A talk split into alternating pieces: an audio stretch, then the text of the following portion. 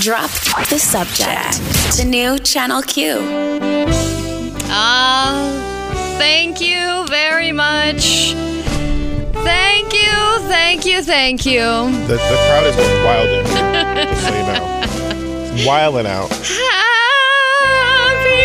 birthday to me. Today, Allison Johnson, you turn 35 years old. Yeah, and my birthday party over the weekend after I had injured myself was the hashtag 35 and barely alive Yikes. because of my injury. Um, but That's an outlook. Yeah, but you know what? It is. I turned 35 today, and it is kind of a weird birthday to have because you start thinking about. I, I was doing one of those gratitude meditations on the way here. Of course. Because I've honestly, I'm, I'm excited about today. I always love birthdays. I love celebrating birthdays. I love celebrating other people's birthdays. But I was feeling a little discouraged this morning because over the course of the weekend and week, it's just really tiring having an injury and it's Oh, really yeah. exhausting. And I want to do a lot of things and I want to be more awake and social and active, uh, but I can't because this is just weighing, like literally weighing me down. Yeah, yeah. So I was like, why don't I put on a, a little meditation to feel grateful for, you know, the things that I do have. Right. And she was like, picture a person that you're very thankful for. And I was like, all right, my wife, I'll think about her. And I was like, think about all the Oh no, I qualities. feel like I know where this is going. no, no, no. It actually was. It wasn't making me angry.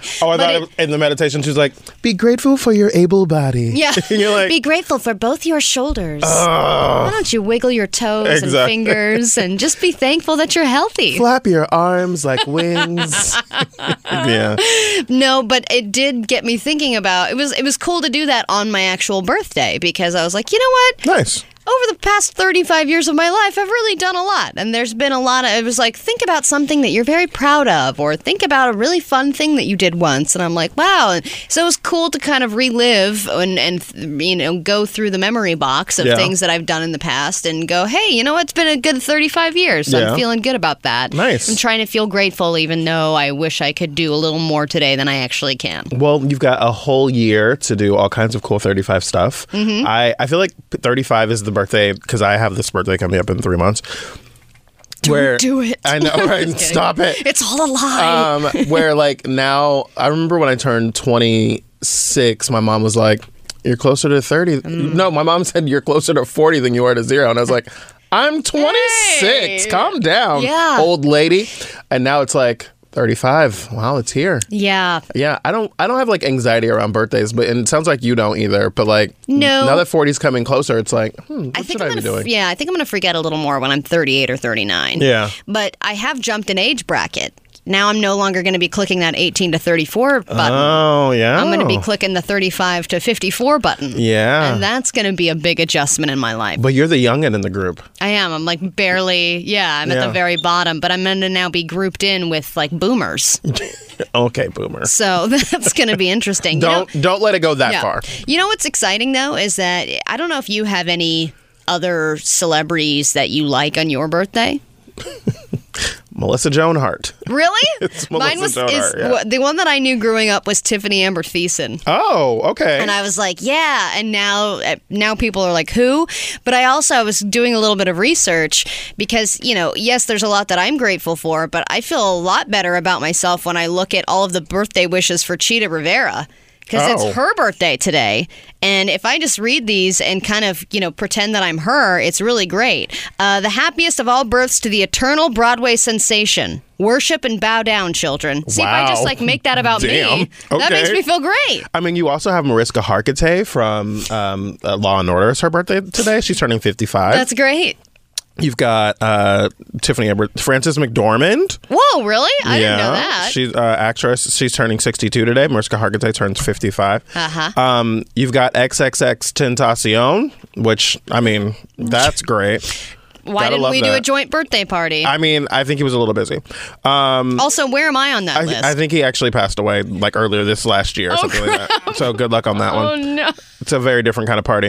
Um, I'm looking at my birthday now that you mentioned it. I'm like, who are the other people? And I always forget Kourtney Kardashian's birthday is on the same day as mine. Oh. Not sure what to do with that. yeah. Sophia Grace Brownlee. Oh, that's the little girl from Ellen.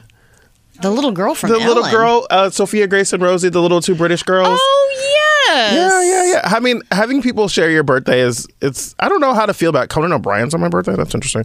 Um, okay, back to you. Sorry. All right. Well, I, I found this article because over the you know the last weekend, and I'm sure it'll happen again today. Emmy's already played a little bit of a happy birthday song going into the show today, and we do have other things planned on the show today. It's not just No, yay, it's. Allie's birthday.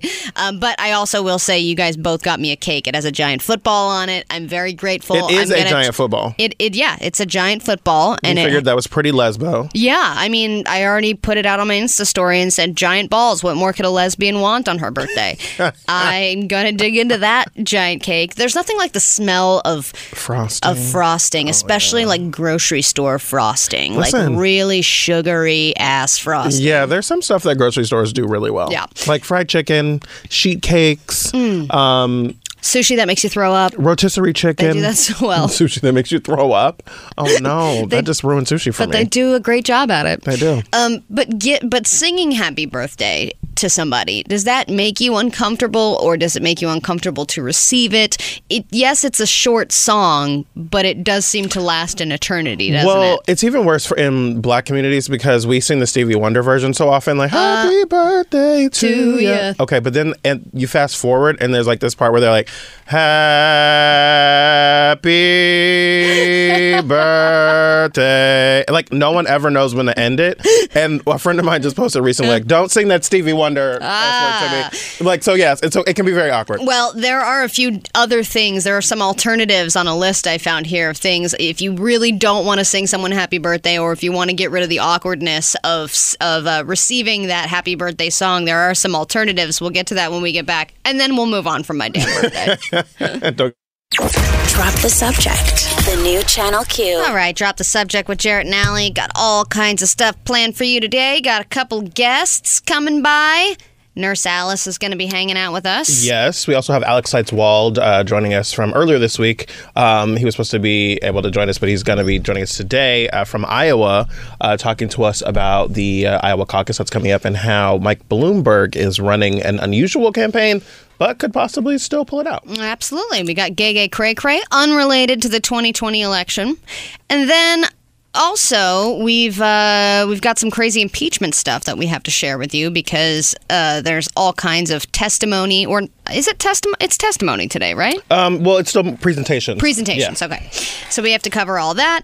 Uh, but yes, it is my birthday today. And, you know, today's definitely a day where you, uh, I mean, really the only reason why you still have a birthday is to get that coveted HBD on on Facebook. That's Okay, really the whenever only. someone sends HBD, I'm like, you know what?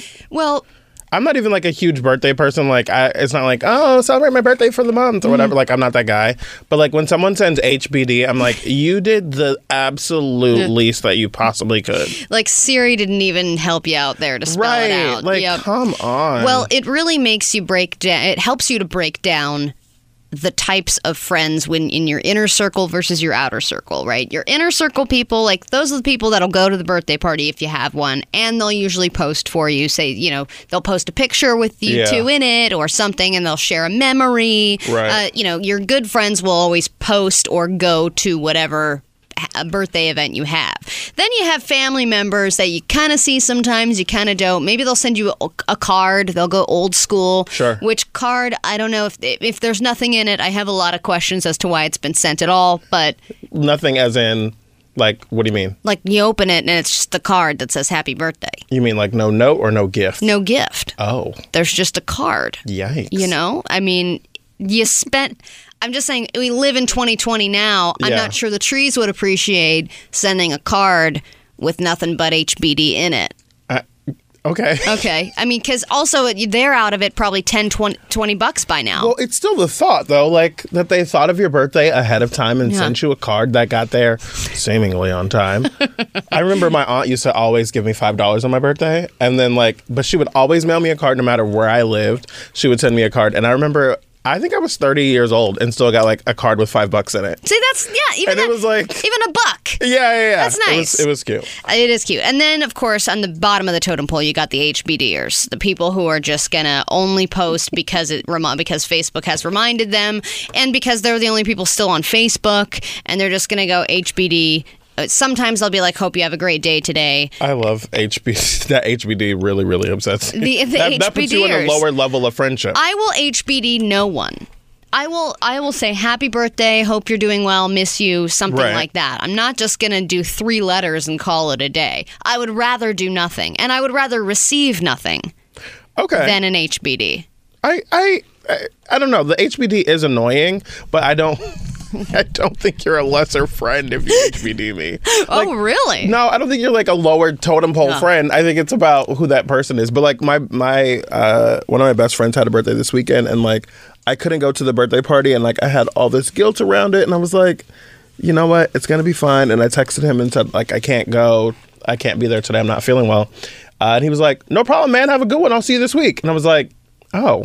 Okay, I guess I don't have to be like freaked out about this. Right. I'm like, I'm not, I'm not a good friend if I don't go to the party or something. Yeah, like yeah, yeah, yeah. Don't put too much pressure on yourself. And then there is the coveted happy birthday song. And by coveted, I mean despised. And I don't despise this song very much. In fact, my dad calls me every single birthday and he will sing the entirety of the song very long and drawn out and awkwardly. And it's great. I love Oh. it. He'll do it. And he'll Every do a little riff at the end, and it'll always be like a little thing that he'll just trail off, and it's it's awesome. And but in this article they say there's nothing more agonizing than than when you're at dinner and then you hear all of a sudden ha and you're like no. Yeah. and we kind of it's a song that we kind of got stuck with to be honest and i mean it made got made public domain. I don't think anyone really cared. But a few things you can do if you hate happy birthday is take a group shot uh, sign a big group card or do a group video um, sing literally anything else or I love that song. Give a verbal hbd A verbal HBD. So then I was saying, I was just really crazy to me how. No, I know for myself, uh, I don't like to answer the phone on my birthday. I love to be able to have the messages that you can like go back and listen to later. There you go. And also, it's a little bit overwhelming when a, a bunch of people are like, "Happy birthday, happy birthday," and they want to call. They I'm like, I'm not you. used to phone calls anymore. Okay, it's 2020. Well, so what are you doing today? And it's like answering phone calls. Like, you know. uh, we'll take a quick break. When we come back, we're going to give you the latest on the impeachment, what's happening there. Uh, like I said, next hour, we've got Alex Seitz Wald. After that, we've got Nurse Alice. A whole big show planned. Don't go anywhere. We'll be right back. Drop the subject. The new Channel Q. All right, a very eventful week in Washington, D.C., because the impeachment is going on. And of course, every day and every hour brings even more crazy impeachment stuff. Here is some crazy impeachment Oh. stuff. It's just so much impeachment stuff. That's crazy nowadays. It is. very Here is crazy. some crazy impeachment stuff. You know, we actually. You said, oh, like you had something there. What happened? Yes, there. Well, we got some listener feedback on this crazy impeachment stuff. Here is some crazy impeachment stuff. This is from Hannah Man 2000. Okay, so here is my two cents on here is some crazy impeachment stuff. I've heard it enough times now that each each time I hear it, I picture you guys doing some kind of overproduced live show where an entire choir sings it. Here, here, here is some crazy impeachment stuff. So I think that we should get I don't know Get a choir? get a choir Okay. to sing this entire thing in like five part harmony. Oh. Real in a religious, you know, like here is some crazy impeachment stuff. Yeah. Um, and then I- maybe hold the off for I like thi- way too long. I think the reality of that, of that would be you and I having to record the different parts and like layering it multiple times to sound like a chorus. you are being a negative Nancy Pelosi. I I'm being a positive Nancy, na- negative. I'm a positive. I don't know how that works. Anyway, uh, You're a the- neutral Nancy. The impeachment in the in the Senate continues. Uh, the House is currently still presenting their case right now. The headline says House Democrats lay out abuse of power case against Donald Trump. You'll remember that he was uh, charged with two different things um, in the impeachment articles: abuse of power uh, and obstruction of Congress. And yesterday, the president tweeted about everyone about them having all the Congress having none of the information and him having all the information. It we was like- have all the information. yeah, it's like, sweetie, um, that's a problem. You're incriminating yourself, you dummy. You should stop talking. Yeah, and Uh, tweeting. last night they went late into the evening again. Not quite as late as the first night, um, but they they were there uh, late into the evening. And I, one of the headlines that came out was like, "Oh, there's a bit of civility uh, developing in in the Senate," and I was like. What does that mean? And like Lindsey Graham shook Adam Schiff's Adam Schiff's hand Oh. and said like you did a great job I was like, there. oh, they agree. They agreed on where to order dinner or something. Right. I was like, I'm sorry, that's not moving. like, it, it's not very moving at all. Um, but they are, uh, you know, continuing this process, and uh, Democrats will wrap up their presentation tomorrow. Um, one of the major questions is whether or not Republicans are going to be pushed to Saturday. Um, they say that the president wants this to be wrapped up before um, the State of the Union. I will remind the president that he is the person on trial, Uh-huh. not the judge. Right. Um, Uh, yeah, I don't think he gets to decide how it all shakes out. yeah. So I'd like saying, it to be done. I want this to be over with. Okay. Uh, so they're the question is whether or not Mitch McConnell will make them, you know, continue their presentation on Saturday or hold it over to the next weekday. Um, and you know, there were some there there've been plenty of uh, people who have said that Adam Schiff and you know the entire House managers team um, has been doing a really good job of laying out exactly what happened.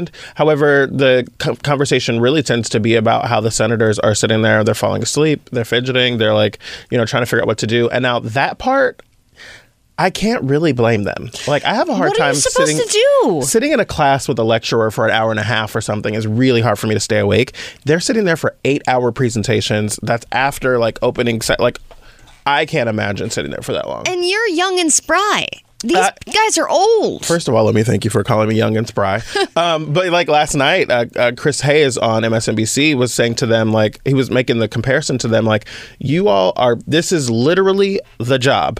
You're a senator. You've got to sit in session, and you guys are getting your full salary every day. When the American people who have to go serve on a jury, you know, they get a few dollars a day to be there, and they have to sit there for as long as whatever. So like, there is a juxtaposition there that's interesting. But like, I I gotta say, like, it'd be really hard to sit through. I mean, think about how early. Think About it. Think about it. Think about how early these guys normally go to bed. I mean, especially if some of them are pushing 80. You're having dinner by 5, you're in bed by 8 after Jeopardy. I don't know if that's the case for most uh, senator. I don't know. I actually wonder what they're at, what the average, mean, the median bedtime is. this has got to be past all of their bedtimes, though. um, especially like the late nights for sure. And to have a late night is whatever. To have a late night because you're watching long presentations with no breaking up, no No questions, Uh, no- no, getting out. Yeah, no jester tap dancing in the middle of it. I mean, there's no. It's just dry, dry Can you imagine talking. being a senator and you're sitting in the trial of the impeachment of the of the president of the United States, and like you doze off and you wake up, and down on the floor there's a jester tap dancing. Or he's like, "What do you want, sir? A, a dog? A monkey?" you'd be I'm like, "Hold on, a, Am I make high? you a balloon Like, animal? What is happening here? Just keep him awake however you can. This is important." yes. Uh, so they will continue their presentation through the rest of the day. They um, uh, for seemingly uh, eight hours, and then uh, tomorrow will be their final day, assuming they take up the rest of their their remaining time. We'll keep you posted on uh, the developments as they continue today um, throughout the day. We got to take a quick break. When we come back, drop the subject uh, has a lot more. Um, in the next hour, we're talking to Alex Seitz-Wald from NBC News about Michael Bloomberg's unusual campaign and whether or not it could actually work for him to win. And up next, though, Australia's got a new problem on their hands, and it's eight legs, and it's related to the fires. We'll explain why. Drop the subject. The new Channel Q. We are back on the air. Allie is uh is is the struggle is real. I know Let me tell you. it's so hard. Um, Allie's over behind the the board. We could have actually switched places. I could have done this. yeah, that's true. But I'm Yeah. here now. It's okay. That's all right. Well, I wanted to bring this nightmare news to the table Yeah. because, as we know, Australia's had a, a year already. Ooh. I mean, it has been. Or- I mean, I know you say the struggle is real with me. There's nothing like Yeah. what they've been going through over in Australia. Sure I mean, thing. the past 365 days alone, they've had fires, they've had flooding, they've had crazy hailstorms, and now the nightmare news that I bring to the table here on Drop the Subject is a new problem. All of these conditions, by by just sheer coincidence, have made conditions perfect for one of the deadliest spiders in the entire world to thrive. It is the funnel web spider. And it I mean, what's what's interesting about Australians in general is that they're so positive, even when they're talking about things that are deadly. I mean, listen, They have a very delightful disposition. they really do. Yeah. They're like, it's not a big deal, but it's going to bite you and you'll die in a few seconds. I mean, we're all going to die, I mean, but we're all going to die, but uh, this is what they have to say. Hi, Dan here from the Australian Reptile Park. On behalf of the Australian Reptile Park, we'd like to issue a quick warning about the current conditions we're experiencing and also the increased activity that we will see with funnel web spiders. Because of the recent rain and now the hot days we are now experiencing, funnel web spiders will start to move around. In particular, male funnel webs as they start to venture looking for a female funnel web Okay, spider to so mate with. so just to review, first of all, very heteronormative of these spiders that they're only looking for women. you know, I, I think these funnel web spiders should branch out. They should. a little bit. These funnel web spiders are seeing with tunnel vision. They need to expand.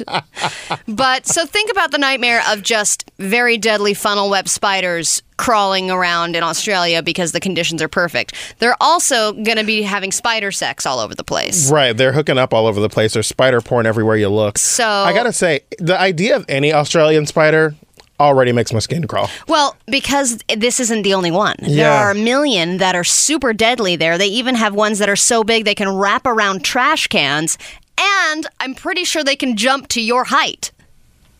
Let's continue. Hold on, stop, Funnel wait, web stop, potentially stop. are one Hold on, stop everything.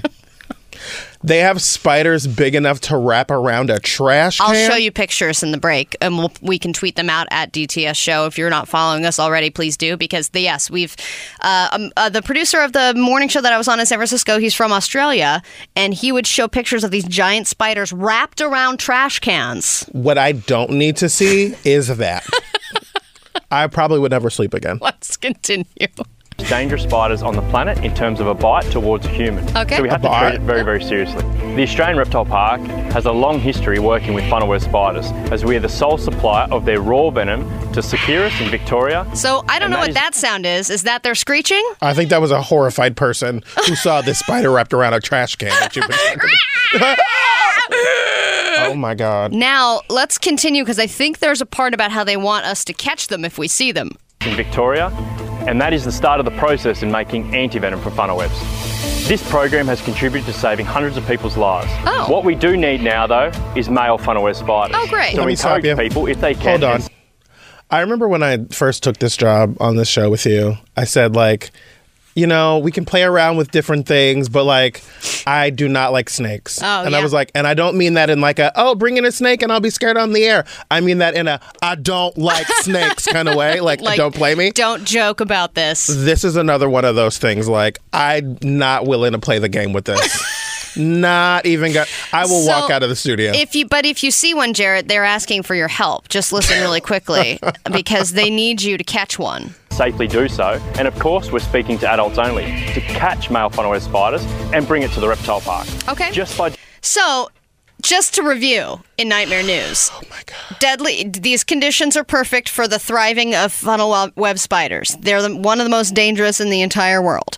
Uh, if if they come in contact with you, their venom acts fast. It will kill you within seconds. Also, need your help if you see them. Please grab one, Grab a put cup. it into a jar, Okay. poke a hole into the lid, and bring. Bring it it all us. the way to the reptile oh park. Oh my, God, my skin is literally crawling. Can we please go? Ah! Drop the subject. The new Channel Q. Welcome back to Drop the Subject. I'm Jarrett. That's Allie with the the short arm in the sling, but also Short arm. uh, you now that's how you were one's than referencing the it earlier. other. Exactly. Um, it's also Allie's 35th birthday. Happy birthday, HBD Thank to you. you. Um, we are really excited to have on the phone with us uh, Alex Seitz-Wald from NBC News. Um, he's joining us for one of our uh, Drop the President segments. The president. Ale- Alex is joining us live on the phone right now from Iowa. How's it going, Alex? Hey, good. How you doing? Thanks for having me, and, Of- and happy birthday. I guess is in order to. Thank you very much. It's about time that you wished me happy birthday, Alex. Jesus. Uh, welcome to the show. I wanted to have you on because you did this really interesting piece uh, for NBC News, and I wanted to talk about it because Michael Bloomberg has this campaign that he's running that is really unusual, and people are saying like, "Oh, no one's ever won like that," but it's also like no one's ever run like that. So I was Yeah. I was really excited to talk with you to have you kind of explain to our listeners what exactly Michael Bloomberg is doing, why it's so different, and why he thinks he can win. So can you explain to us the the route that Michael Bloomberg has decided to take uh, in this election? Yeah, so I mean, Michael Bloomberg. You know, if you know anything about him, you know he's the former mayor of New York City, and you probably know he's a billionaire, and not just a, a, any billionaire, a, a very rich billionaire, even by the standards of billionaires. He looked at running for president earlier this year, and he would have done the kind of normal thing: come out here to Iowa, where I am, New Hampshire, compete in those early states that get all the attention.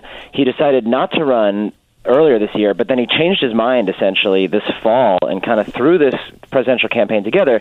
And because he has so much money, he's able to make this uh, even be a thing at all. You know, if he were pretty much anyone else, it, it would we wouldn't really be paying much attention to it. Right. But he's decided to skip the early states, not go to Iowa, New Hampshire, South Carolina, Nevada, and focus entirely on what we call Super Tuesday states. These are states that vote in March, uh, and there's a lot of them, and they're much bigger. So, in terms of actually getting the delegates that you need to win the Democratic nomination, there's a lot more of them there, but it's a lot more expensive to compete in those states. You know, you're, you're talking about California, Texas, Virginia. These are big states that it costs a lot of money to run TV ads, to hire organizers. So, most presidential candidates they they couldn't even consider doing that. That's why they they go to Iowa. It's a lot cheaper here uh, than New Hampshire. But Bloomberg can afford it, so he's trying to make an end run essentially around this process. Uh, you know, tell the other candidates that's the, have fun in Iowa. I'll see you in March in California, and we'll see if my money can win out over the, the, the groundwork that you guys have been doing for two years now. Yeah, but I mean, and I only know this because of chatting with Jarrett so many times about uh, about the support that you need. I mean, you can't just be a billionaire and run on being a billionaire. You also need to have support from people. You can't just use your own money, correct? I mean, how far can that really get you? Really looking at how we we set up the debates process, um, coming from the Democrats, and how uh, they want you to have so much support from fundraising and also from polling. Uh, and Michael Bloomberg's not really made it on those stages, and so like, how would he be able to estimate what the Right. support might look like in those states? Yeah, it's a great question. I mean, and and uh, I, it's kind of like the most expensive political science experiment in, in history. Like, Yeah. how much does money actually get you? And uh, we don't know. But but so far, it's it's done you know surprisingly well. There was a, a Monmouth poll out yesterday that showed him jumping to fourth place nationally, which I think surprised a lot of people. Surprised me certainly. Um, and you know he's been able to to pitch himself uh, uh, as as a successful businessman, a successful mayor of New York City, but almost as importantly as someone who could spend unlimited amounts of money against Donald Trump if he were the nominee. And that's that's very much a part of his message. If you watch his ads, they they are often start with attacks on Trump and then at the very end they're like, "Oh, and by the way, I'm Michael Bloomberg, you know, vote for me." They they, they look more like a super PAC ad uh, than a candidate ad.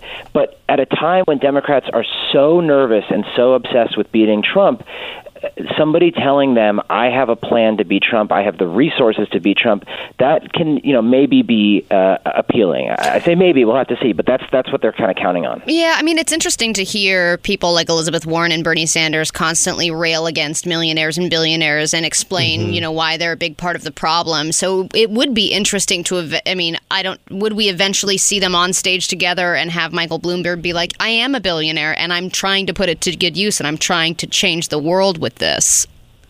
Right. Uh, yeah, you wouldn't expect that the Democratic Party at this moment, uh, when you know it's been so much talk about econ- economic inequality and socialism on the rise, that you'd have two billionaires because you also have Tom Steyer uh, in this race.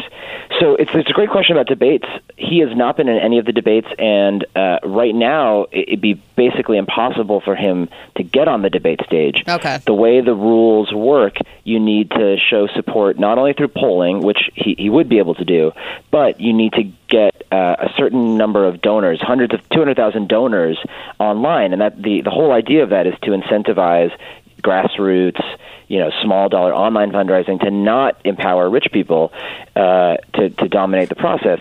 He is not only funding his campaign, Michael Bloomberg's not only funding his campaign himself, he's actually rejecting donations. You cannot donate to him, even if you wanted to. Uh, even he goes so far as everything in his store online, you know, if you wanted to buy a T-shirt or whatever, they sell it exactly at cost because if they made any money off of it, it would be considered a contribution. So he has no way to get on the debate stage uh, at the moment, which has irked some of the the people like Elizabeth Warren and Bernie Sanders who want to go up on the debate stage with him. They want want to test his record. They want to explain why Democrats should not nominate uh, a- a billionaire who who they say is trying to you know buy the the presidency. Uh, but it's unclear whether they'll be able to have a chance to do that. Well, Alex, we got to take a quick break. I want to come back and talk to you a little bit more because you're in Iowa. Uh, you, you told us earlier this week that you're chasing down stories with Joe Biden uh, and some of the other candidates. So I'd love to be able to talk to you a little bit more about what's happening in Iowa. Can you hold on with us? Absolutely, thanks. All right, we'll take a quick break. More with Alex Seitz-Wald right after this. Drop the subject. The new Channel Q. We are back with Alex Seitz-Wald from NBC News, and we were just talking about Michael Bloomberg and his unusual uh, path to the presidency that he's carving out for himself. Um, I also wanted to talk to you With a silver spoon. with a silver spoon, right? Um, I'm also really curious about some of the other stories that you're working on right now. I know that you've been uh, you've been working on some stories with uh, Joe Biden, and you said that he's been out there on the trail, but his crowds have been relatively small, even though he's still a front runner there, right? Yeah, it's surprising. If you uh, went to these Biden events that I was at yesterday uh, here in Iowa, you would not think we're two weeks out or less than two weeks out from the caucus, and this is the front runner. I mean, you know, there are a couple dozen people there, uh, maybe a hundred at the biggest events he gets. There, there's not a ton of energy, uh, and I've been to these other campaign events. I just saw Pete Buttigieg, and there were 1,200 people there. But what Biden has going for him still, and and why you know I think nobody uh, is counting him out at all. He's still seen as the the safest option, the guy most likely to beat Donald Trump, uh, the one who could you put him in the Oval Office on day one and he would be ready. That's what that's what a lot of voters here are telling me. So uh, for these people who are undecided, and there's a, there's a surprising number of them, uh, there's a good chance that they they kind of default to Joe Biden, or if their candidate uh, you need doesn't get the the 15 percent that you need to get to be considered viable, then they have to go pick another candidate. So that, that those people might default to Joe Biden. So it's a really strange uh, thing where he is, is solid by by all measures, but you don't really feel it on the ground here. I'm curious what you think. Um, what how will that translate to enthusiasm when it comes like either to the primary but also to the general? If he's not getting hundred people and Pete Buttigieg Yeah, is couple turning out twelve hundred people, exactly. Yeah, I mean, what does that say about enthusiasm on the ground for for Democrats in general? Well, that's exactly the case that a lot of the other candidates are making. They're saying don't just go with the safe option. Uh, even if you think he's the most electable against Donald Trump, you need somebody who's going to inspire thousands, millions of people to turn out. Uh, and that's exactly the case they're making. But I, I, it, I, I talk to so many Democratic voters who they, they think like a like a pundit or like a strategist, and they're trying to game it out, and they imagine this kind of mythical swing voter in the Midwest who's usually you know a white blue collar uh, union guy at a diner. I, I feel like, and they think Very who specific, of the Alex. candidates. Ordering pie, key lime pie. Yeah, right. Exactly. Exactly. Drinking black coffee. Exactly. Uh, and they're like, who of the candidates is is least likely to alienate that person? And they always land on on Joe Biden. And as much as so many people have been trying to get voters to think differently about it, still, you know, less than two weeks out from the caucus, I still hear that same thing over and over again. And I, I, it's explicitly Joe Biden's message. Uh, he had Christie Vilsack, who's the former First Lady of Iowa, campaigning, and she kept urging voters to make a practical choice, make a practical choice. Basically saying, even if you don't love this guy, he's the one who can beat Trump. What's it- and it, it's it's stuck with him this whole time. What's interesting to me about that is like there's data that shows uh, in, in past elections that voters tend to vote for someone they think can win, not necessarily who they like the most or who they think would be the best. And this is an interesting dichotomy in that way. Like they think Joe Biden can win, but they're not enthusiastic about him. But J- Joe Biden just seems like like the club sandwich that you get when the thing you really want is out at a restaurant. Like he's the thing that you're like, all right, I guess I'll have that. Like that'll be fine. I was like talking- it's not anything you're excited about, but it's something that you feel like will satisfy. Yeah, I was talking to a friend of mine who's a elected official in another state, and he was uh, he's the only person I know that's like enthusiastic about Joe Biden, as opposed to like being fine with Joe Biden. Like Right. I feel like everyone is like, huh, okay. Um, Alex, talk to me about um, how the senators being off the campaign trail is impacting the the ways that that people are campaigning there right now. Yeah, I mean it's it's weird. It's, the state is empty practically uh, at the moment, which you, you would not expect. Uh, you know, this is the, the Iowa caucuses are, are weird. They're very different from normal voting. You you physically show up all together with your neighbors, and uh, it's kind of raucous. People yell at you to come over and support their candidate and stuff. So so personal connections really do matter. It, it's kind of a cliche in in politics, but I think in in the Iowa caucuses in particular, it really does matter. And you know, these are voters who are used to this. They're, they're used to seeing uh, candidates come through. I, I saw a woman yesterday tell Joe Biden that she had seen him seven times, but her mind was still not made up. Wow. Uh, so I, so I do think it hurts, especially in these last uh, few weeks when people who you know maybe weren't tuning in or who are still not decided, they want to shake the candidate and and look them in the eye, and they won't be able to do that for Elizabeth Warren, for Bernie Sanders, for Amy Klobuchar, and uh, there, there's really nothing that they can do to make up for that, and they all acknowledge that and you know, the one thing that they do have going for them is if they don't do as well as they hope in Iowa, then they can put a little asterisk next to that, and they can say, well, if I had been allowed to campaign here, you know, maybe it would have gone better.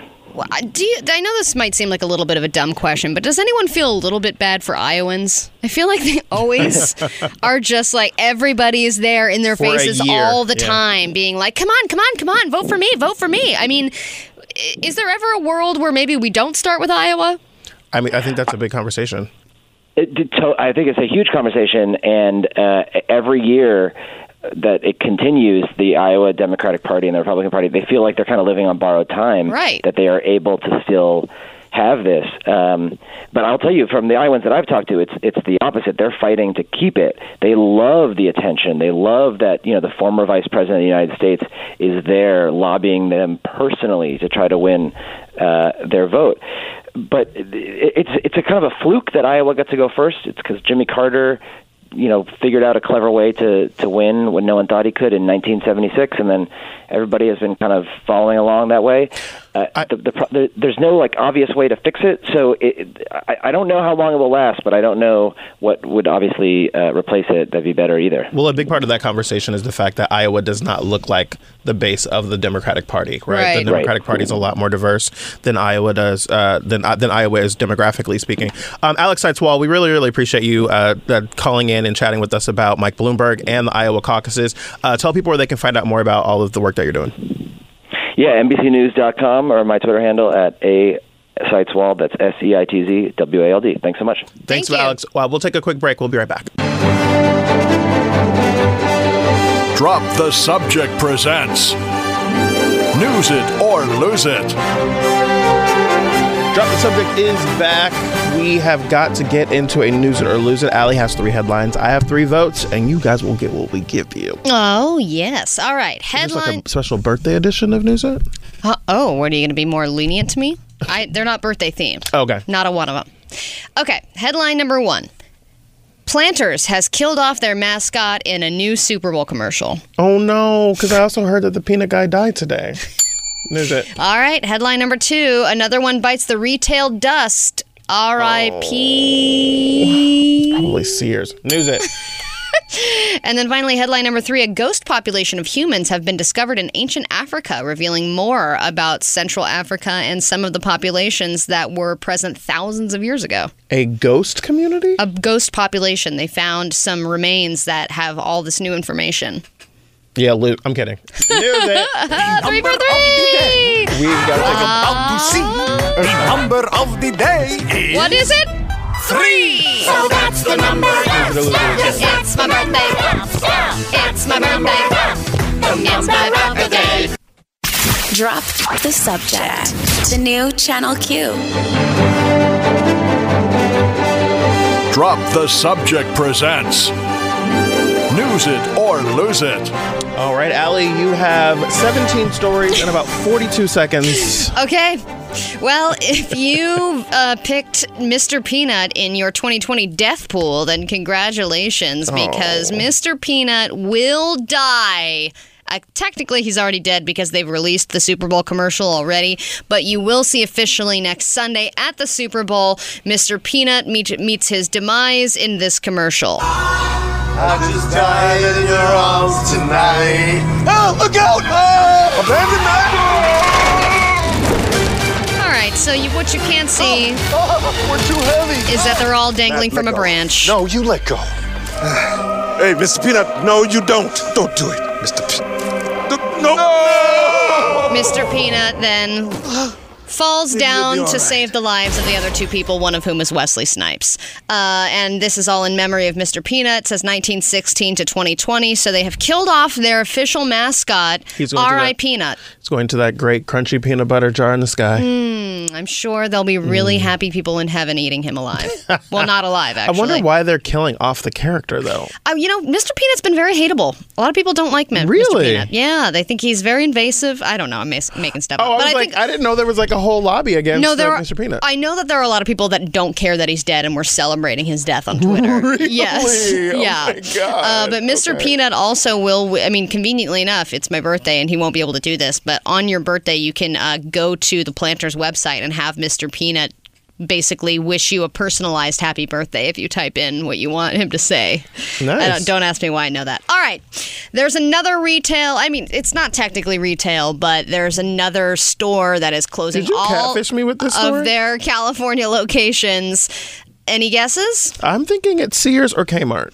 No, they do not sell washer and dryers, but they do sell paper. It's those cards that are really overpriced with the little bird on them. Papyrus. Oh, really? Is closing all of their stores in California. Apparently, the greeting card and stationery market's not as not what it used to be. Maybe, of course, people like me bitching about how it's pointless to send cards now and Mm. how they're getting really expensive. I'm Mm-hmm. part of the problem, I guess.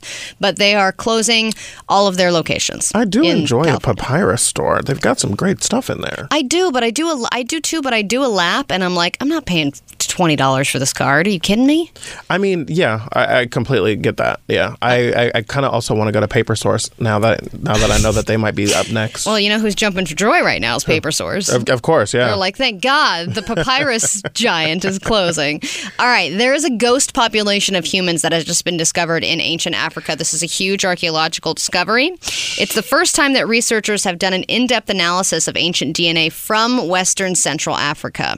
And basically, what they found is they found the bodies of four young people and it's basically giving them a lot more information about the uh, basically a population of people that existed thousands of years ago that remains of which have not been found yet. And it, it gives a lot more information on how people in africa traveled when they traveled where they traveled uh, and uh, it- you know there's basically these bodies are from you know parts of our history that there where there are a lot of holes so we're going to now be able to find out a lot more information about Bet you my 23andMe is going to be updated in the next year. there you go. Might be related to this one of these people. Maybe, probably. Very, very loosely Ve- related. well, exactly. Uh, we'll take a quick break. We got more Drop the Subject coming up next. Drop the subject. The new Channel Q. Drop the Subject is back and want to update you a little bit um, on some of the latest crazy impeachment stuff. Here is some crazy impeachment stuff. I don't know if you guys heard, but the President of the United States is uh, currently being impeached, and this impeachment has been crazy. Here is some crazy Um, impeachment stuff. I mean, the impeachment in the House was crazy enough. Listen, And then now this is getting crazier. Here is some crazy impeachment stuff. um, again, three minutes later, it's just so cra- no. um, and he's like, wait, oh She's no. like, I have a 10 time quota. Yeah. Uh, right now, we are uh, in the middle of, of the impeachment presentations from the uh, the House managers. I've been watching the CNN updates here, and we were talking about them falling asleep, the senators, and uh, you know. Chris Hayes being like, "This is your job." Um, I love that this headline simply says, "Most senators have been attentive during the first hour." Oh, good. But got- there are exceptions. Uh, well, what's great is those ske- the sketch artists. Gotta love the sketch artists Listen. because you're not always seeing every angle of what's going on, and they kind of can reveal to the people some of the things that the camera's not necessarily pointing to. Well, that and like we only have very few cameras because journalists aren't allowed to have cameras inside the the Oh, Senate one of the chamber. rules, right? Exactly. Yeah. Yeah. So like we only have like the main cameras that the that they feed out. Um, they say that Se- Senator Susan Collins picked up her pen to write down something after House Manager Jerry Nadler argued with White House defense teams, um, being completely wrong and arguing that impeachable offenses um, must be a statutory one. Apparently, like you're not even supposed to be like taking notes or something. I guess um, it says uh, What? I don't. You're not allowed to take notes? I don't think that. I think that's what this is saying. I don't. I don't know if that's accurate. I'll, I'll double check that. Um, but Well, they say what around. kind of a rule is that? Well, That's so stupid. hey, I said I wasn't sure. You need to be able to Take take, notes. How are you? Sp- Hey, hey, It's so many hey, hours. Let me pat you on the shoulder. Ow. Oh, sorry. Um, they say there are exceptions. Around uh, 1:45 Eastern Time, Senator Rand Paul turned to glance at a clip of Attorney Noah Feldman, who testified in the House uh, impeachment uh, investigation, before returning to his drawing of the Capitol. I don't. What? I like I am so confused as to what's going they're on in there. They say uh, Representative Nadler queued up a Lindsey Graham clip, and Senator John Barrasso affectionately patted the arm of uh, Graham's chair. By then, Graham had already left the floor uh, for the cloakroom. Graham came back around 1:58, and Senator Ben Sasse whispered something to him on his way, basically saying like. People are being human, like you know what I mean. Like Right. the the rules about them not being able to have any kind of uh, uh, devices, not being able to like do all other things, like it's got to be pretty perilous in there to be one of them. Uh, also, Jerrold Nadler. Jerry Nadler, affectionately um, known as Jerry Nadler, uh, he's the uh, one of the House managers. Apparently, he said something that was not quite accurate. Um, he was saying that all prior impeachments included abuse of power. They say uh, that's not quite accurate. Uh, while abuse of power was among the articles of impeachment drawn up against Presidents Clinton and Nixon, it was not a part of the initial one. So they've been like live fact checking these things. Like this is yeah, exactly. Wow. It's I mean it's it's one of those situations where because you're forced to pay attention and to interact with each other, you might learn things about one another and there actually might be more civil moments coming out of that. You know what I, you know what I mean? Like I think that's very optimistic of you, positive Nancy. Well, I just I mean I am being a positive Nancy yeah. because when the power goes out and you've already played around a clue, there's nothing to do but have a conversation and get along with people that you hate. Are, is the power going to go out at the Capitol? I'm just saying, when you are Cut left lights to your going out and own everyone looking at you. non-devices, yeah, I've got these bolt cutters. I'm ready to go. Exactly. More drop the subject after this. Drop the subject. The new Channel Q. All right, drop the subject with Jarrett and Allie. Celebrating my birthday today, just to finishing up some birthday cake. Emmy's already pulling your mic down with those noises. Um, I just want to announce that I have received birthday emails from Oh my my, God, auto if- insurance company. If someone emailed you HBD, I would cuss. I would be ready to fight. No, you know what? The company, I mean, Laser Eye Center of Silicon Valley. Wow. I used to, uh, that's where I got my eyes done many years ago. Like, here's a five dollar off coupon off of a twelve hundred dollar treatment that I've already had. that you already had, right? Uh, and my gym. I mean, a lot of these people, they're wishing me a very personalized happy birthday. I can't Wow. imagine any of this is automated. So Shout out thank to you good algorithms. very much right. to Allstate. LaShonda at Allstate. I'm looking at you. Looking at you. All right, you have a question that you'd like to bring to the group. Yes. Okay. So I need to. This is a very simple question, but I feel like you guys are going to have different opinions on this. When someone tells you something that is supposed to be a secret, Mm. and they tell you, Nah. "Do not tell anybody. This is a secret." Who are you allowed to tell? I always tell my significant other. Wait, what? Emmy. Emmy's like, "I'm sorry." When someone the says don't tell When they anyone, says because my thing is i remember in high school i wanted to come out to my best friend nicole nicole was the girl i thought like she's my girl she's also my best friend maybe i'm supposed to be with her and she was like uh no and then I, I came out a little bit later but i remember part of the reason i didn't want to tell her was because i didn't want her to be burdened with the secret and not being able to tell anybody else Ooh, okay. So now what? Have you been told to keep someone told me something and And what is it? I, I so what they told me was Yeah, go ahead. No, well, they told me something, and I'm like, okay, I can't divulge this information, obviously, even though like I would love to. Is it anyone we know? The person who shared the secret, or Yeah. what it's about. The oh, both. Does it have to do with? Is it this? Does it like if you told us, it would be like, oh my god, to us? Yes. Whoa! Tell us what it is. No, I can't Come do that. Come on. But like, but who is Jared, it okay? it's the right thing to do. who is it okay to share these things with? Everyone. She's like, You- only on the radio. Only in the confines of this room, Jared. It's important But, like, that I mean- we have no secrets between us. we don't keep secrets here, Jared. This You is drop the subject. are being burdened hey, drop the subject. with a secret right now that you need to share. I'm not listening to you, Allie. I mean, what do you think? Um, if it's like if you r- really feel the need to Yeah. pass it on, then I guess you would just have to evaluate each person that you would want to talk. Like, So if- are they trustable? So if I told you a big secret, would you not go tell your boyfriend? no, why would he care about anything going on here? Like, Like, why would- like, like- he hardly came to the holiday party. What do you want? Like, You know, like I don't know. Like I don't ever feel the need to just like talk to talk because if it's Yeah. not like bringing anything like super, you know, Yeah. critical Juicy to to the the ta- to yeah. the table, I just like don't care. Well- I'm like it just doesn't matter to me. I get that. There's nothing worse than spilling a secret that doesn't impress somebody. Oh yeah, You're when like, they're like, did you hear this? And they're like, oh. oh. And you're like, anyway, I'm gonna go check my phone.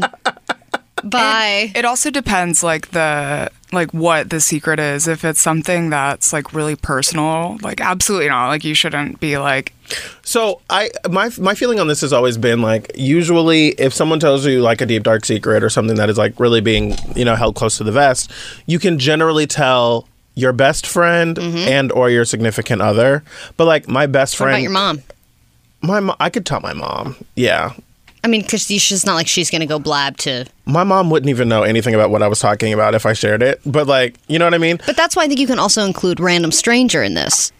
Because they have no connection to the secret at all. And if you really want to tell somebody that really does not have any kind of personal stake in this story at all, you can tell them in well, an I feel like telling telling random stranger on the street doesn't really do any good. I mean, I beg to differ. I mean, I I guess for me, Like if you're talking to a new person and you're like, "Oh no, this actually this crazy thing happened to somebody, you Yeah. know, that, my friend," and they're like, "Oh my god, that's nuts," and they don't. It, it doesn't have. Doesn't matter if it's a secret. You're not gonna. Those two people aren't going to meet. You're not going to talk to that person again. It's just a random conversation in passing at a party. I I guess I've all because this is so challenging. Okay, uh, my friends, my best Just friends, are, my best friends are all who I call the council. There's four of them, and I feel like I could tell the council members, And then they can tell me. and I'll have them text you. Thank right, you. after their HBD text. Um, but like I I. I, I always feel like I'm supposed to keep other people's secrets, and when they tell you like don't tell anyone, it's like, well, you know, there's always an asterisk next to don't tell anyone. I think when people say don't tell anyone, they know that you're going to tell someone. But wouldn't that make you a bad secret keeper? I think it just means don't tell a bunch of people. Okay, I Emmy's giving this the time Which cue. means you're in a safe space right now. She's like, just don't go on the radio and tell people. You know what I mean? Like, don't tweet it out. Yeah. Um, okay, so I want to know what you guys think about this. You can give us a call and give us your opinion. Uh, 833-77 call Q is our number. 833-77 call Q. Um, we're going to take a quick break, and when we come back, we've got Nurse Alice joining us. She's going to talk to us about two things. Number one, Allie wants to know when and where it's okay to use weed. Basically, right? What are the the do's and don'ts? But also, I want to ask her about this new coronavirus thing that's happening out of China that's now landed on U.S. shores and probably will be spreading a little bit more. Um, she's going to explain what that is and um, what we should be looking out for. That's all coming up next with Nurse Alice on Drop the Subject. Don't go anywhere. Drop the subject. The new Channel Q. Well, I'm so glad we got you in studio, Nurse Alice, because you did not come empty handed. On my birthday, you brought in a platter of chocolate covered fruits. And it is delicious. And we have already dug in. We have chocolate in our teeth that we're picking out. There's chocolate covered strawberries. I've never had a chocolate covered uh, pineapple, and that is amazing. Our eyes have been opened. chocolate covered apples, um, and, and like this great pile of grapes in the middle. I was like, I do love a grape. You, Yeah. I do love a yeah. grape. Thanks. It's fruit, so you don't you can eat as much as you want and not feel bad about the chocolate that comes with Don't you worry. It was a great follow up to the piece of football cake that I just had. and now I'm uh, chasing it with uh, chocolate covered apples and chocolate covered strawberries. And thank you so much. I'm very glad to have you in studio as always. We love talking to you, uh, Nurse Alice, about all things health. And we have many, many topics we'd like to cover, but there's one in particular that I always love discussing, and that is weed. And, you know, I feel like the, the reason that I want to talk about this is because I feel like every day I'm seeing a different article about it's good for you if you do this, it's bad for you if you do that. Well, if you're on heart medication, then you probably shouldn't be taking it. If you're if you're smoking it, it's better than vaping it. If it's vaping it, then it's better. Than, so what? I just want to know what the damn answers are, Nurse Alice, because it, it, if I'm a regular consumer of weed, what's the safest way? When should I not be using it, etc. Right. So, as a health professional, I love talking about this because it's legal medically and recreationally. So, I'm not going to sit here and say, don't do it because I know you're going to do it anyway. So, I want you to Thank do it safely. Right. She basically just called you a pothead on the radio. well, but it has health benefits, right? It helps with insomnia, pain, stress, Anxiety. anxiety, all of those things. Um, and you know. I, I think that it's very important that if you're going to use it, use it safely, and the best way is to arm yourself with information. So, to answer your question, um, I, well, I think your question was about I think I had like a thousand just now. which is which is the safest way to use it. Was that Yes, because I have a friend who is still mainly smokes it, and so whenever I hang out with her, she's like, "Oh, do you want some?" I'm like, "Okay, sure," but I don't really like smoking it too much anymore, and she doesn't smoke cigarettes or anything. But we were talking this weekend about how she kind of has a cough. Yes. So obviously there are various ways to ingest, um, to take in marijuana: smoking it, vaping it, and eating it. Now, I'm going to tell you just right now. Straight answer is the healthiest, safest way is to eat it. Because it's going to go into your tummy, your body's going to digest it. Whereas if you're smoking or vaping it, you're actually having to inhale it into your lungs. And other than air, nothing else should really go in your lungs. Okay, I'm really glad we're talking about this because I I've never I was never like a big weed person before like when I was younger and like I don't know if I thought I was just being super wholesome or something. And then in the last I would say maybe 7 years I've like dibbled dabbled and like tried it. But I remember the first times I ever tried weed it just would not get me high. And so now I've like every now and then I'll have like an edible or something like that because I have a vape and I feel like when I'm vaping I might get high like a third of the time. It's like a very low ratio of, of it actually working for And me it's probably for not as long. for not as Right, long. And, like- and I'm sure that it is a combination of my body chemistry and operator error, Mm. right? So, so um, edibles tend to work more consistently for me, but I have noticed even like I, I it's not like I've built up a, log, a large tolerance because I don't do it that often, but I have noticed like in the past couple of weeks I've had a couple of them, and one time it took like three and a half hours for me to feel anything, and I was like, what is the deal with that? How do you how do you know how to metabolize it or how to schedule your food out to metabolize it in a way that you can control? I'm so glad you asked that question. So, just to real quick, you're going to uh, experience the the high of uh, weed when you smoke it or vape it because your lungs are very vascular. So you're going to feel it right away, and your high is not going to last as long. Whereas when you ingest it, it has to go through so much, you know, into your tummy. It has to get digested and all of these things. So it's going to take longer for you to feel the effects of it when you eat it. And depending on your body chemistry it may take even longer because you might not, you know, digest or absorb the marijuana like Allie would. So it'll be very different. But I want to caution people because I get people in the ER all the time.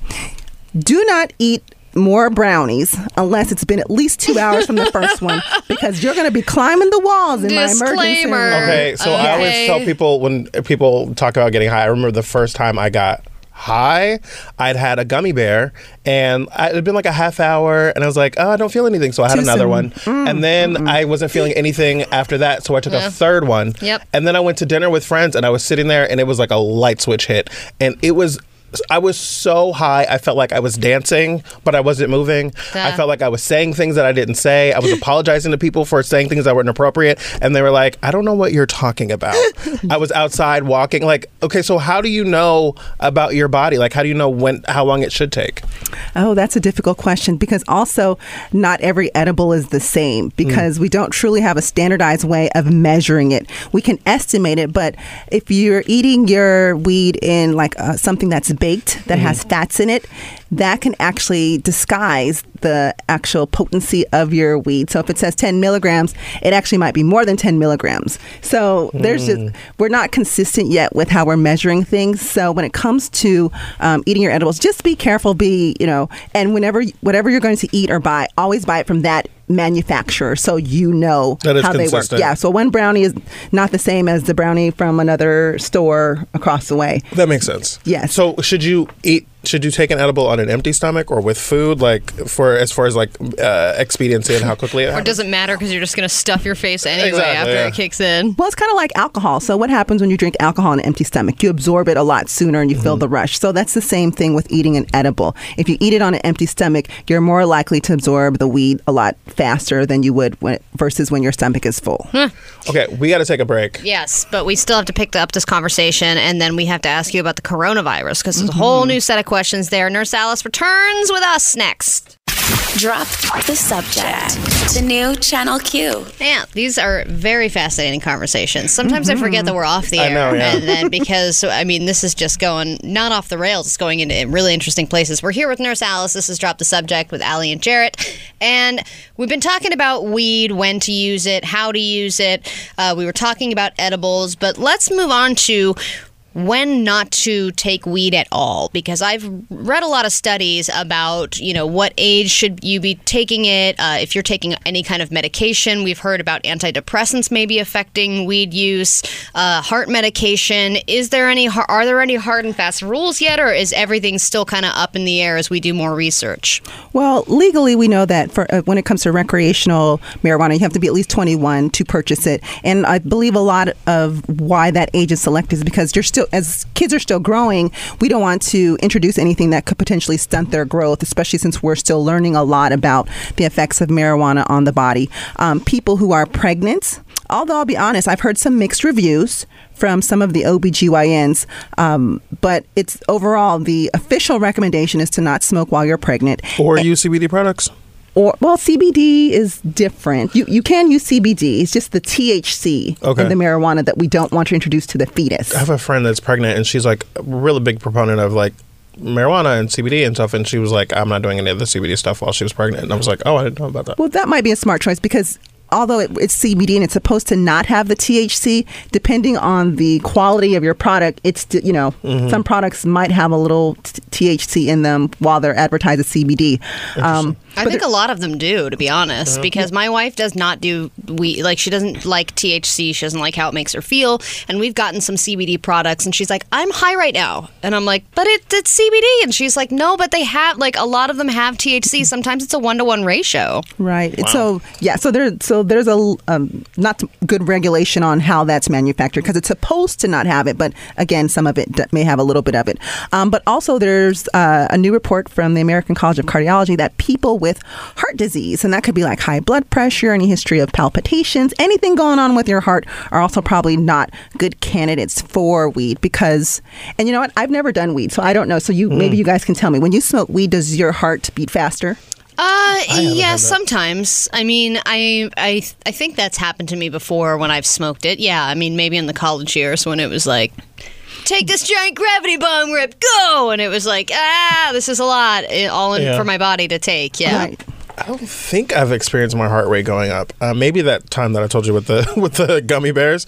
Um, gummy Oh, bears. so it did. I, I feel like it might have then. Yes. Yeah. So like so palpitations, your heart rates increases. You kind of feel like your heart's racing. Blood pressure increases. And so although uh, weed has so many great uh, benefits with pain and anxiety and all those things we talked about earlier, if you already have pre-existing heart conditions and then you use weed and then you're that's going to further increase your heart rate and your blood pressure. Not good business for your heart. So they'll probably want to stay away. And then also, if you're on certain medications, like st- people who take statins, which are cholesterol medications, and any type of blood thinners, the way that the weed is metabolized, it, our liver breaks it down.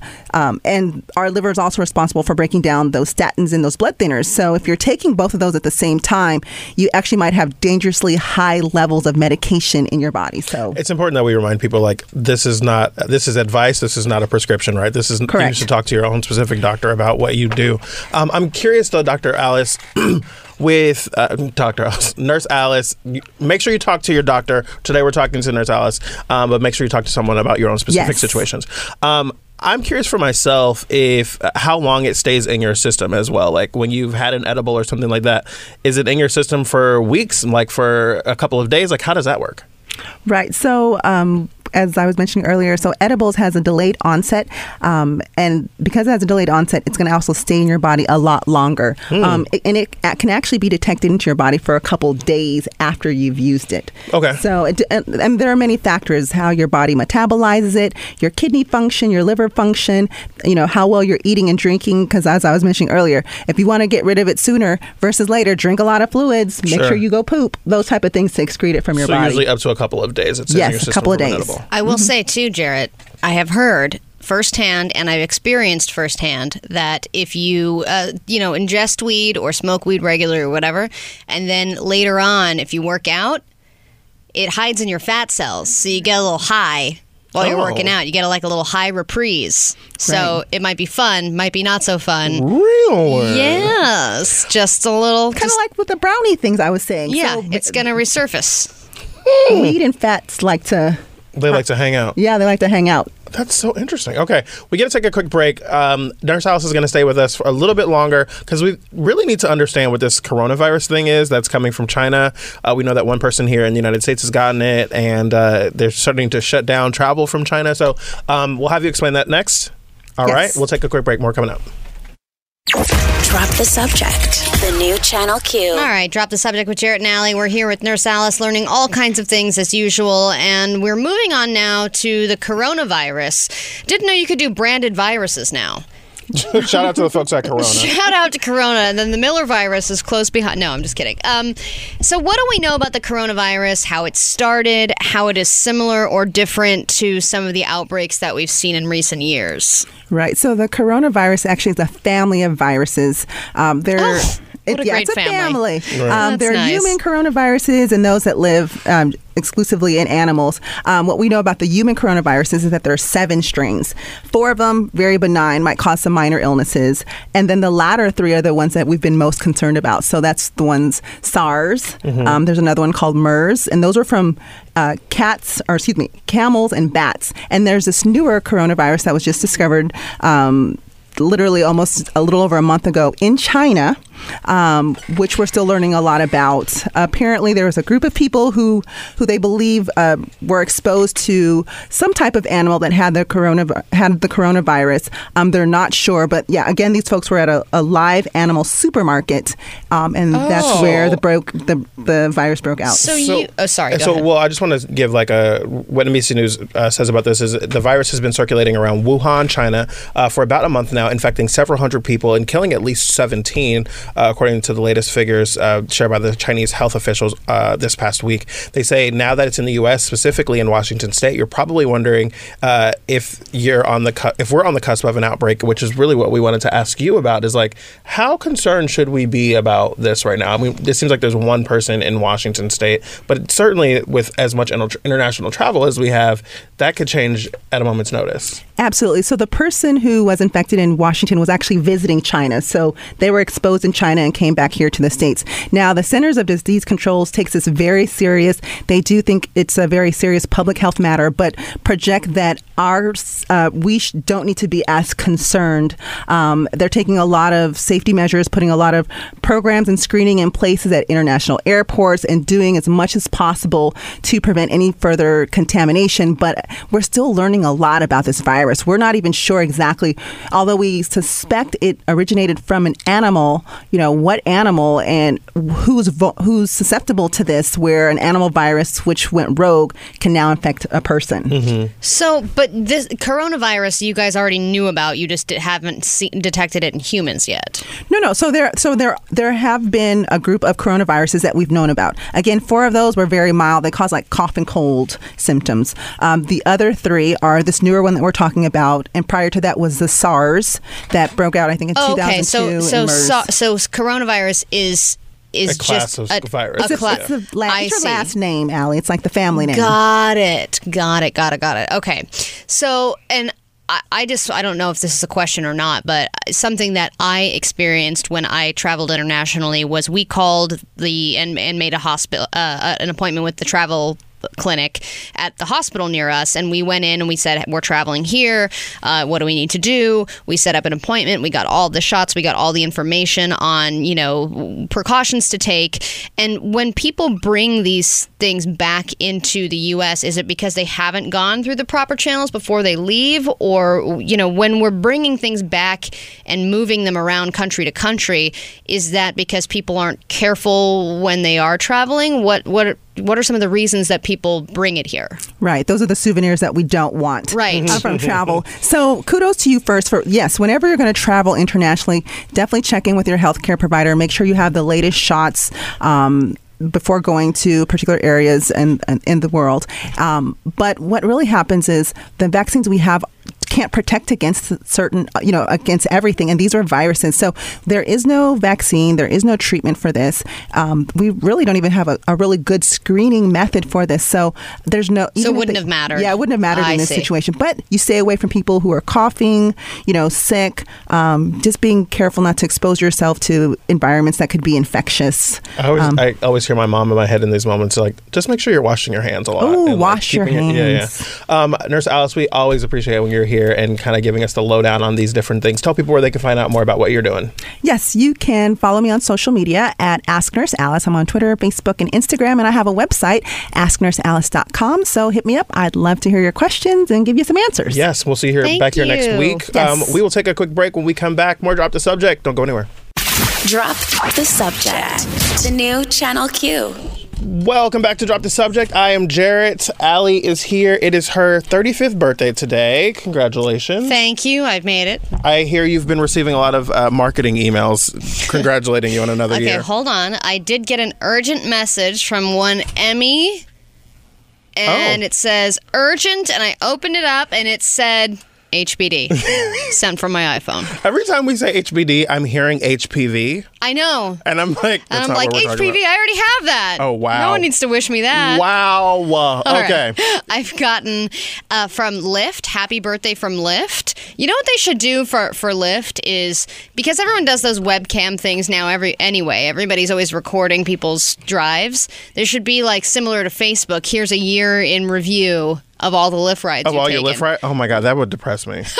Because I, I, It's just you on your phone. Well, I'm, I told you the other day, like they've been giving me like these rewards for how much money you spend on it, and I'm like, yeah, this is just really depressing me, knowing that I've spent this much money on Uber.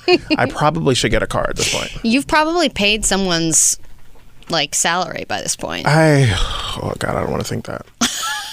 Well, let's move on. Someone is like, I'm finally able to feed my baby. Exactly. Thanks to yeah. Jarrett no. Hill. Thanks. Um, okay. We have to get into a little something that we do here on Thursday. It's called Gay Gay Cray Cray. Yes, if you're new to the show, Gay Gay Cray Cray is where we take a story of a couple who has done something ridiculous or funny or crazy or whatever it is, and we take out all the pronouns, and the other person has to figure out if this couple is gay gay or just plain old straight cray cray. Now, I'm going to get into the story, and then we're going to take a break, and I'll come back and finish it. I got it. I, okay. It's hard for me to take notes, but I'm going to take them. I was gonna say, and uh, it's hard for you to take notes, and I'm doing this uh, live pronoun switch on the fly. On the fly. because we've we've been so busy. Um, here we go. The headline says uh, it's modified. It says, "I moved across the world to be with someone I'd spent only eight days with.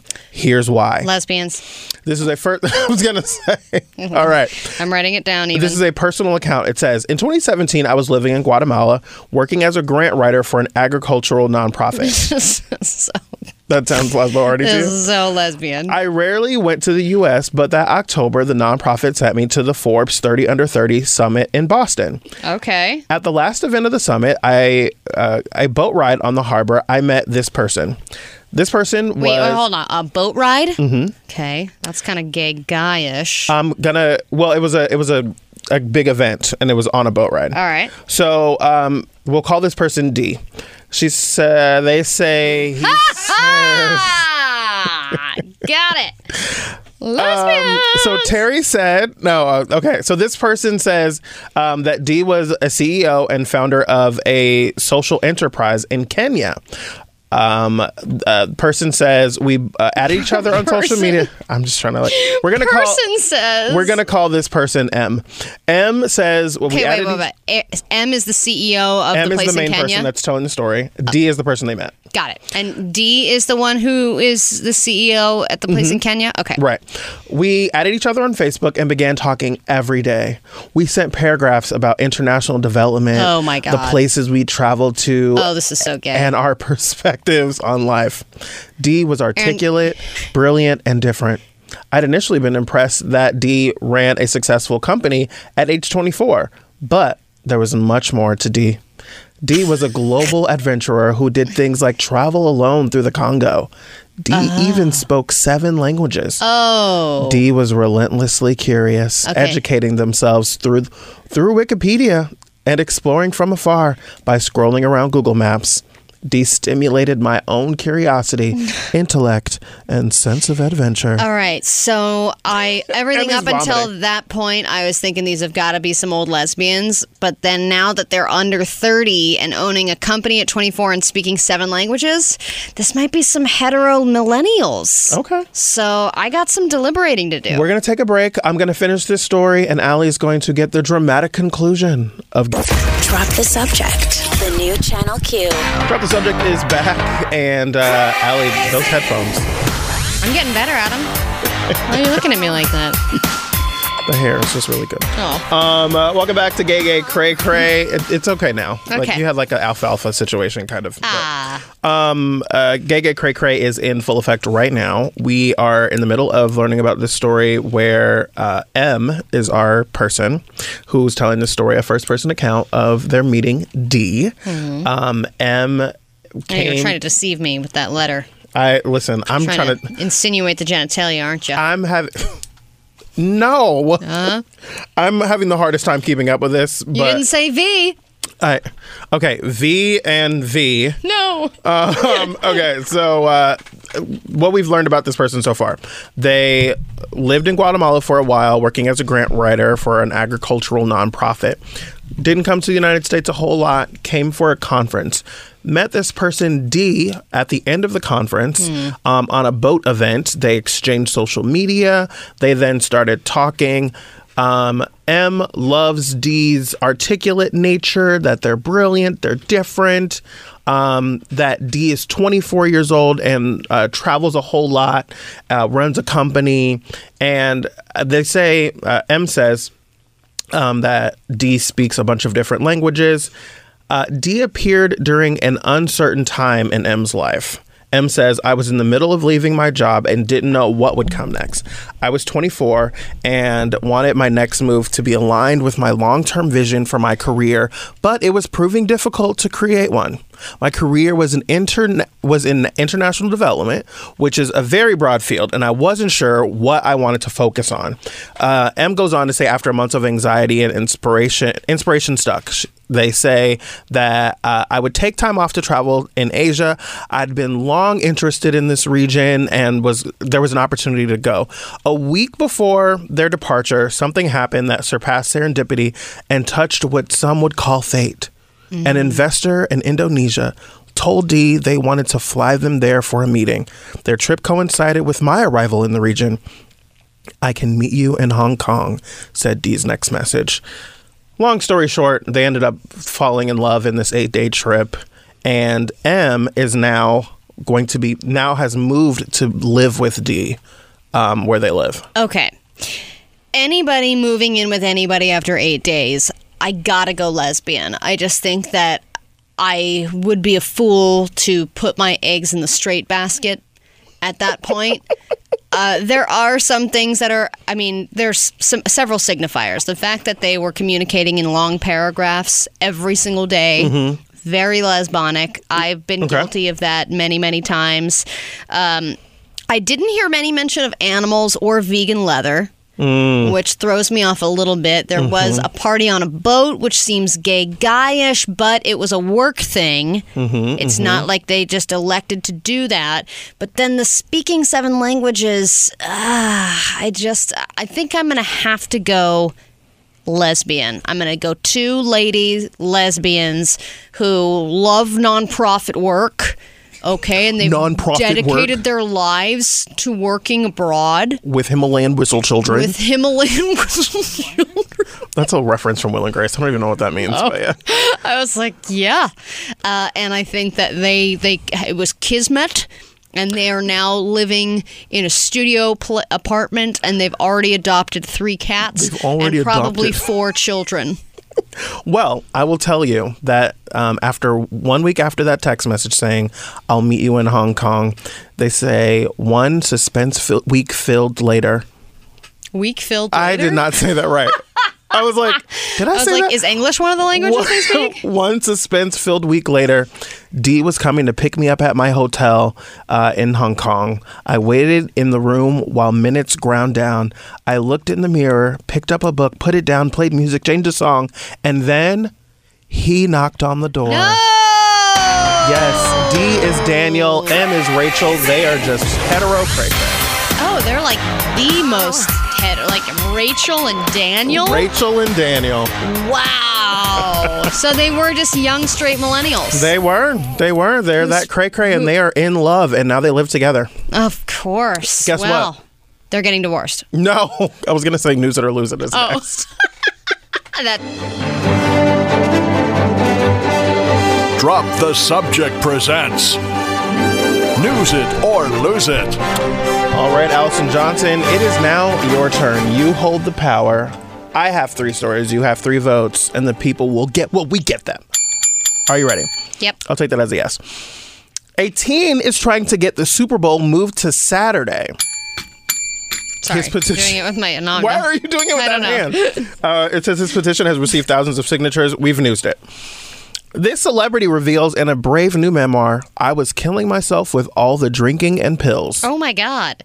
This I gave you this story yesterday and you lost it. No, I did not. This is not the same. It's Jessica Simpson. It's just yes, that's exactly what I did yesterday. Yours yesterday was Jessica Simpson. Right. This one is Jessica Simpson. Got it. Got it. Okay.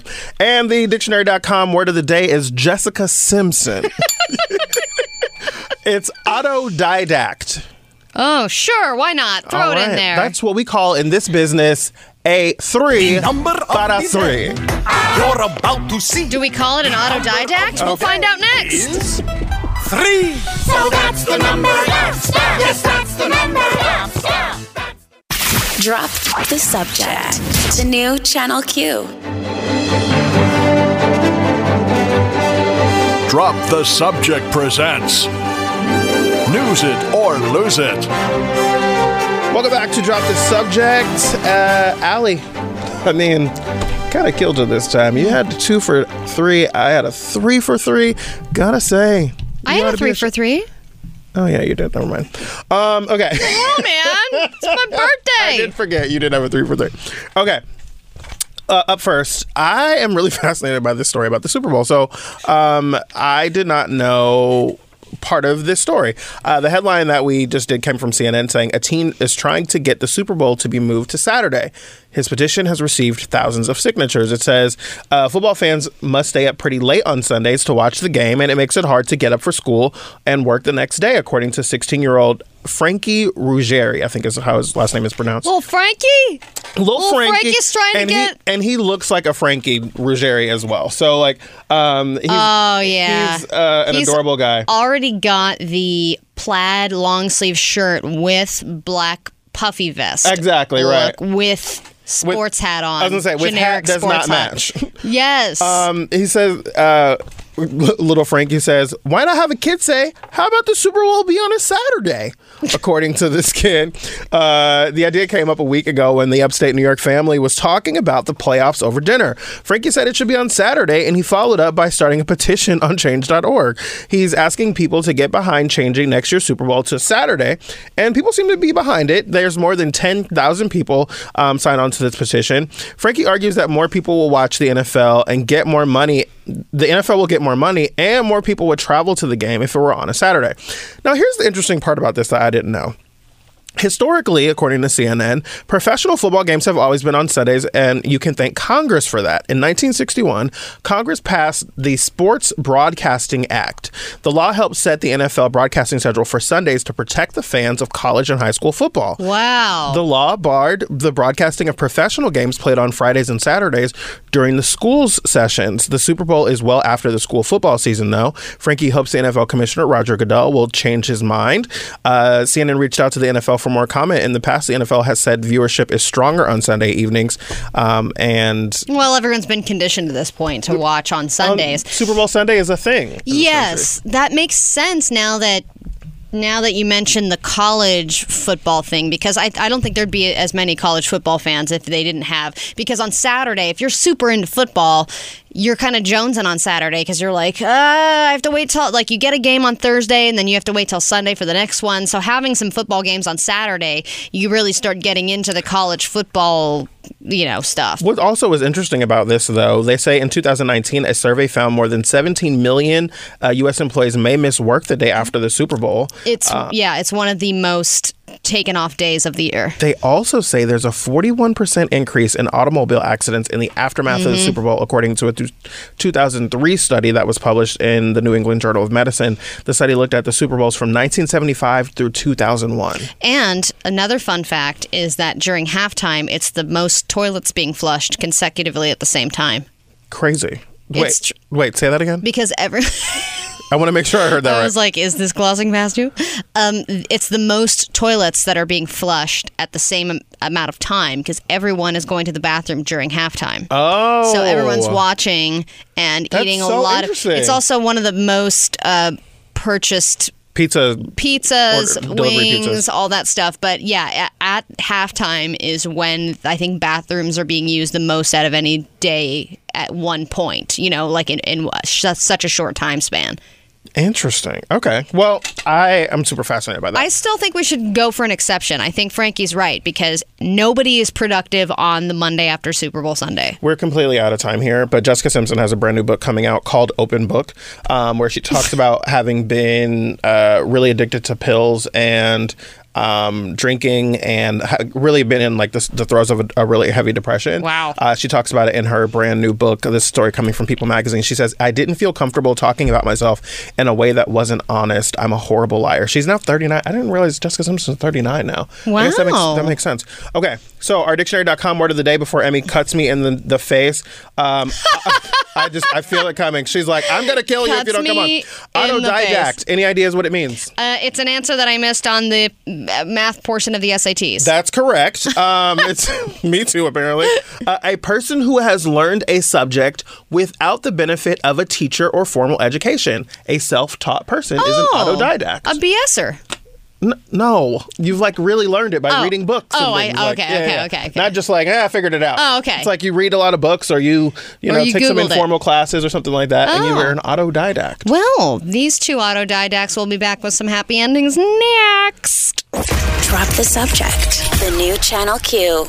Oh my God, are we back? We are back. Oh, okay. I'm not writing a happy ending right now. Um, welcome back to the show, ladies you and need to gentlemen. do your homework. I have been Listen. writing furiously during this break. so you're not ready. either. I no, I am ready. I have it right here in front of me. want to be clear that I asked, "Is she ready?" and she said, "No." It's time for happy endings. Ah, yes. There are sad things in this world, Jarrett. But it's important that we be positive Nancy's about them. yeah. We take these things that might be sad and we slap a silver lining on it, give it a little pat on the bottom, send it into the sky and into the rest of your day. Okay. At first, I thought you were talking about a baby being born, and then maybe it's a bird. I'm so confused. Good, then it's time to begin. Okay. I will start with my happy ending. Okay. Sure, the coronavirus is not a good thing and it's uh, it's spreading. In fact, I think I just saw a headline about how someone at LAX has it. Oh, are you serious? Yes. But it's got to be better than the Pabst Blue Ribbon virus, which is probably, yes, maybe more cost effective, but will leave you with a, with a worse headache. I don't know what any of that means. Pabst? It's a super crappy beer. Oh. Yeah, I'm making a Corona versus Pabst joke. Oh, it's a about- beer joke. You know, those are completely lost. How on about me. this one? Okay. Yes, the coronavirus is spreading, and that's a really bad thing. But we finally might get a new Corona commercial out, out of it. Yeah, Yeah? that was better. Okay, all right. You got Because they've always got that same one with the beach. You have this eyebrow And the that lime. says that you probably have one more. No, I don't. Okay. Um, Yes, the coronavirus is spreading, and that sucks. and that sucks. Uh, but Corona's probably going to be dist. I don't know. I've got nothing. I ain't got nothing. Okay. Um, Jessica Simpson may have gone through some really difficult times with depression, but look at the bright side. Now that she's that doing show. better, she now that she's doing better, she's probably a lot more clear on the difference between chicken and tuna. I don't know Is if there a really chapter works. on that? Because there should be. I like a blue dress, certainly hope gold so. dress thing. I don't really know if that worked because I had to make up that ending as it was coming out of my mouth. Did she write the book? The- uh, I I think she probably did. Okay. I don't know. I hope Maybe she had did. like an assistant. Hopefully, she had like a good editor. Um, Emmy Q. This part about tuna, I think we should lose it. I think we should lose the whole tuna thing that happened on television and everyone saw and only remembers that about me. Wait, but didn't it say that she's only like sober off of alcohol? Oh, I don't know. I haven't read the whole. In the whole oh, article. like she still She has an stopped addiction to pills. No, that I mean, it's not s- saying that she has an addiction, but she just said that she stopped drinking. She didn't say anything about the drugs. She's Oh. not sober.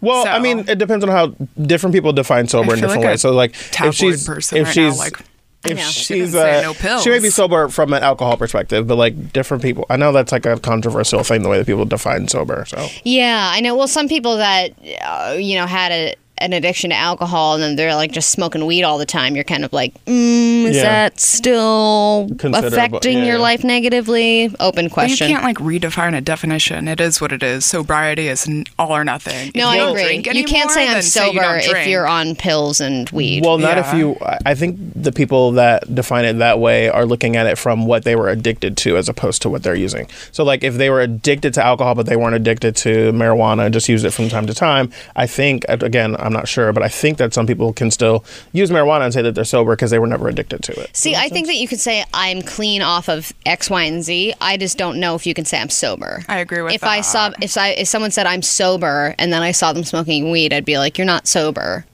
Uh, it- that doesn't mean Yeah, that exa- yeah, you're not doing like. If you had a, an addiction to cocaine and you're no longer doing cocaine, that's great. That's what you needed to not do. But if you're still having drinks every once in a while, you can't call yourself sober. I don't know. A definition is a definition, though. It's we'll have like to talk it to is. Dr. Jen about that. We should. Yeah, I like it. it. Is what it is. Yeah. Is this a Uh, happy What's your happy ending? We're- Yeah. Uh, that was my happy ending. All right. So no pills. Wait, your happy ending was that Jessica Was No, is not definition. sober? Exactly right. yes. Like, so much for my happy ending. That's right. Uh, we actually have to go. So. Oh, Well played, Well, Emmy. Well, we'll hey- pick up this conversation tomorrow. Exactly. Uh, tomorrow on the show, we've got a pretty big announcement coming up. We do. Um, some something that's going to be happening. So that will be tomorrow. a big secret A big secret. Mm, that we know what does that mean? and you don't. Mm, you're listening to Channel Q's Deep Dark Secrets. I don't know what that means. We'll Um, we'll, we'll talk about that tomorrow and a whole lot more. We'll update you on impeachment, and I'm sure we'll have a bunch of other things going on as well. We'll see you then.